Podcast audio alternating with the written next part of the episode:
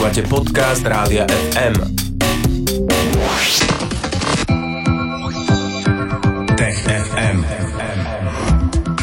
Tomáš, Tomáš. vítaj. Ahoj, pekný deň. Ahojte. Ahoj. Budeme sa dnes rozprávať o Nobelových cenách, ktoré sa tento týždeň udelujú. Už sa to začalo, celé sa to spustilo v pondelok. Povedz nám Tomáš, že aké ceny už sme udelili. Máme za sebou všetky tri prírodovedné, teda za fyziológiu alebo medicínu, za fyziku a za chémiu a dnes sme spoznali aj laureáta Nobelovej ceny za literatúru. Tej sa konkrétne ale v TGFM venovať nebudeme. Začneme napríklad tou Nobelovou cenou za medicínu, ale ešte predtým a, taká podotázka, ktorá sa tiež týka medicíny. Máš nejaké novinky ohľadom vakcíny? Tak vakcína napreduje, rekordne rýchlo napreduje. Dnes poznáme, tuším, 11, určite viac ako 10 vakcín, ktorá je v poslednej fáze klinického testovania. A ešte nie je žiadna z tých klinických texto, testov uzavretá, ale napríklad ruská vakcína je ruským štátom už schválená. Čiže hypoteticky by sa vakcíny dali podávať už teraz, ale keďže chceme dodržať ten proces a dokončiť tie klinické skúšky, aby sme vedeli, či nemajú vedľajšie účinky a prípadne aké, tak eh, rozumný odhad je, že začiatkom budúceho roka budú prvé vakcíny. Čiže ich nedostane každý, ale eh, aspoň prví ľudia budú mať eh, budúci rok už očkovania. A ešte jeden odhad, ťa poprosím, kedy by sa potom mohli tie vakcíny najskôr dostať tu na Slovensku, kedy ich budeme môcť používať už aj my. Myslím si, že prvé už na jar a prvý budú dost- dostávať rizikové skupiny a zdravotníci, sestričky, lekári, potom treba z policajti, hasiči a, a samozrejme ľudia v domovoch dôchodcov, ale v polovici budúceho roka najneskôr na jeseň by už mohlo byť očkovanie úplne bežné. Tak prejdeme tým pádom rovno k Nobelovej cene za medicínu. A aj Nobelová cena za medicínu vlastne súvisí s vírusmi. Ono to možno tak trochu symbolicky a akademici vybrali tento rok, lebo ju dostala trojica vedcov za objav vírusu hepatitídy C. Uh, hepatitídu sme poznali doteraz v podobe písmenka A, v podobe písmenka B, teraz pribudla aj tá C. Tak ona nepribudla teraz, pre, Aha. pribudla pred pár desaťročiami, keď ten objav urobili, ale tak to presne bolo. Dlho sme poznali hepatitídu A. Potom sme poznali vďaka inému vedeckému výskumu hepatitídu B, ktorá je tiež spôsobená vírusom, kým hepatitida typu A je znečistením prostredia, nakazenou vodou a tak ďalej. A Napriek tomu, že vedci už poznali dve príčiny hepatitídy, tak sa stále objavovali nové a nové prípady. A to bola veľká záhada. Takže tí traja výskumníci, každý svojou časťou, prispeli k tomu, že sa vlastne vysvetlila aj tá záhada posledných prípadov hepatitidy, ktorú sme dovtedy nevedeli vysvetliť. Bude mať, alebo aký bude mať ten objav praktické uplatnenie? Praktické uplatnenie má obrovské, pretože sa odhaduje, že ročne zachráni pol až milión životov tento objav.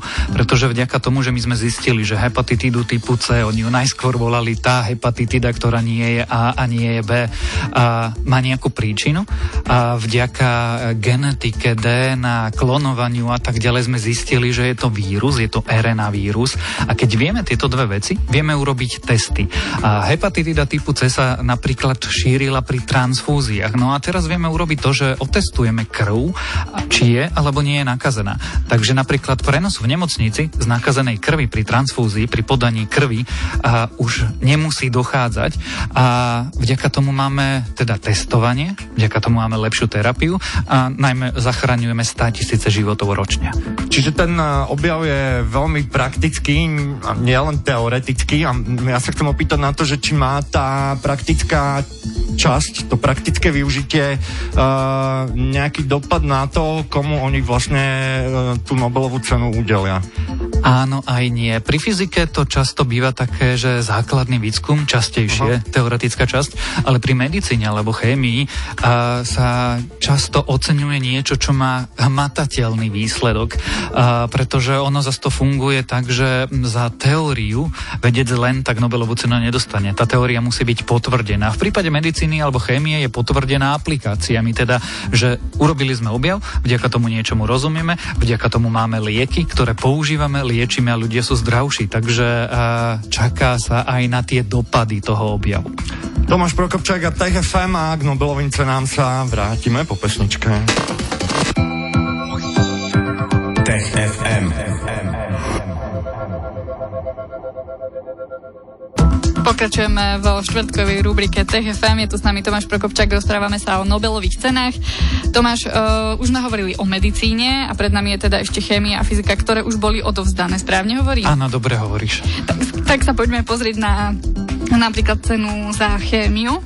Za chémiu vlastne Dostali cenu dve ženy. A to nie je dôležité. Dôležité je to, že od roku 2012, keď prišli so svojím objamom, sa každý rok špekuluje, že tú Nobelovú cenu konečne dostanú a si ju zaslúžia. Pretože ju dostali Emanuel Charpentierová a Jennifer Doudna za objav akýchsi genetických nožničiek. Ona je to tá známa metóda CRISPR-Cas9, ktorá spôsobuje to, že my vieme rozstrihnúť DNA a potom následne do nej niečo vložiť. A to je úplne obrovská revolúcia v genetike, pretože predtým sme sa veľmi trápili s tým, aby sme mohli urobiť nejaký zásah do génomu nejakého organizmu, či už je to kukurica, pšenica, alebo robiť lieky na rakovinu a tak ďalej, alebo liečiť nejaké choroby a nemali sme dobrú metódu.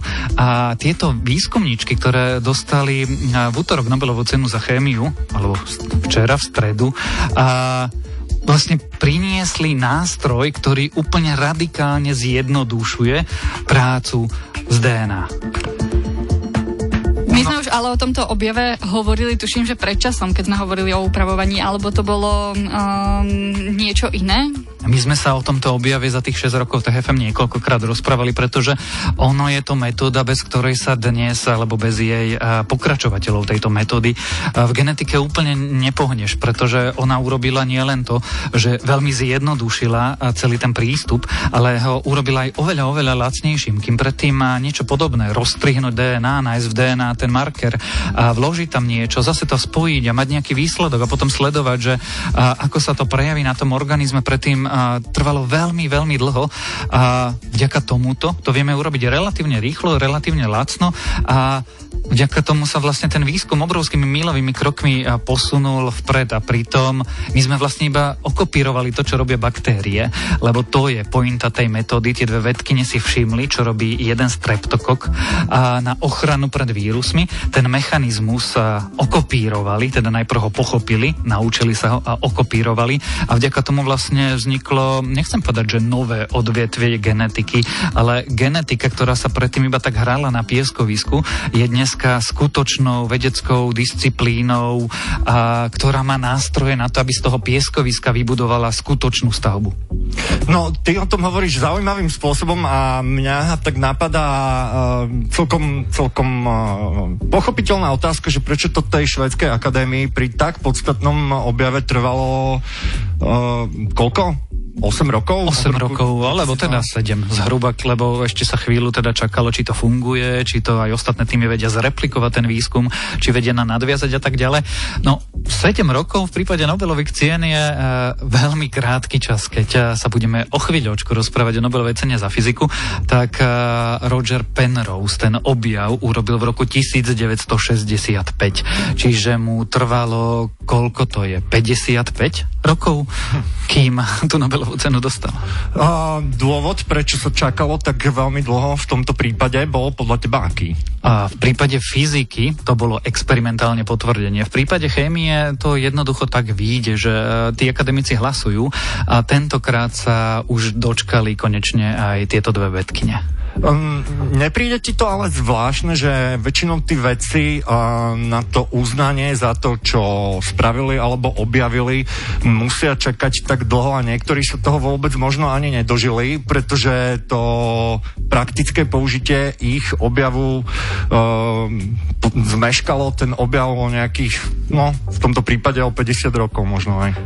Neviem, či to je nespravodlivé, jednoducho to tak funguje. Napríklad tohto ročnej Nobelovej ceny za fyziku sa nedožil Stephen Hawking.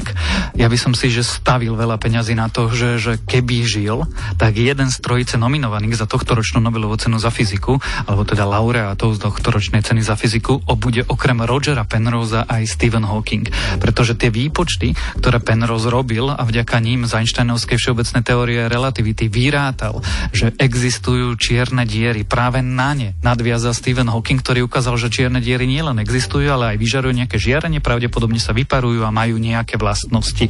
Čiže keby žil, tak by sa presne Stephen Hawking dožil. A zároveň ale sa hrozne teším, lebo Roger Penrose je velikán a konečne, konečne tohto zásadného teoretika, možno najväčšieho očia z Alberta Einsteina, čo sa týka teda všeobecnej teórie relativity a ich výpočtov, konečne ocenili. No a tí zvyšní dvaja vedci dokázali, že má pravdu, pretože v strede našej vlastnej galaxie objavili superhmotný objekt, ktorý má hmotnosť 4 miliónov slnk a jediné vysvetlenie je to, čo povedal Roger Penrose, že to je obrovská čierna diera. Má vôbec verejnosť prístup k tomu, že z akých kandidátov Akadémia Švedska vyberá počas uh, jednotlivých rokov tých, ktorí uh, budú potom nakoniec ocenení? Nie, to je tajné a tajné je je vlastne aj to, kto navrhuje tých kandidátov. My vieme, že ten proces má niekoľko fáz. Je také prvé kolečko navrhovania, kde navrhujú e, ľudia z celého sveta a ľudia z akadémií vied, z univerzít, vážení vedeckí výskumníci posielajú nejakých kandidátov. Aha. Potom komisia švedských akademikov urobí akýsi um, shortlist alebo kratší zoznam nominantov, ktorý sa predkladá potom väčšej komisii, oni to volajú také zhromaždenie, kde hlasujú tí vážení ľudia, že kto tú Nobelovú cenu nakoniec dostá, dostane. Ale my teda nevieme, e, kto je nominovaný, ani kto je vlastne v tom procese navrhovania. Niekedy sa ukáže, že, že sa povie špeciálne pri Nobelovej cene mieru a takýchto oceneniach, že áno, ten bol nominovaný a ten bol navrhnutý a tam taký, ale v princípe to je tajné. No a je s tým spojená aj finančná odmena a tá tiež podľa mňa stúpla v poslednom čase. Nie, nie je to náhodou viac, ako to bolo pred rokmi, pred pár rokmi dokonca? Ona bola definovaná v závete Alfreda Nobela nejakým spôsobom a potom bola kvôli kríze trošku znížená, teraz sa, sa zdá, že bude zase trošku zvýšená, ale tento rok napríklad zase neprebehne ceremoniál, ktorý mm. v mhm. Štokholme je práve kvôli pandémii, čiže ono sa to trošku mení, ale vlastne tá samotná finančná odmena na tom nie je tak zaujímavá. Jednak je to najprestížnejšie, prírodovedné Nobelovky sú najprestížnejšie ocenenie vo vedeckom svete stále a po druhé to radikálnym spôsobom zmení e, život tým vedcom, a ktorí mnohí potom už zvyšok života vlastne robia iba prednášky a popularizujú vedu a už e, nerobia ten samotný výskum. Vedu popularizuješ aj ty, Nobelovku za to asi nedostaneš, ale my budeme opäť veľmi radi, keď prídeš aj o týždeň. Tomáš Prokopčak zo ZME tu bol s nami, áno, tešíme sa na ďalšie TFM, vo štvrtok po 15. pozývame počúvať a tebe Tomáš ďakujeme, ahoj. Ahoj. Čau, čau. Tech FM. Stream, živé vysielanie a playlisty nájdete na www.radiofm.sk.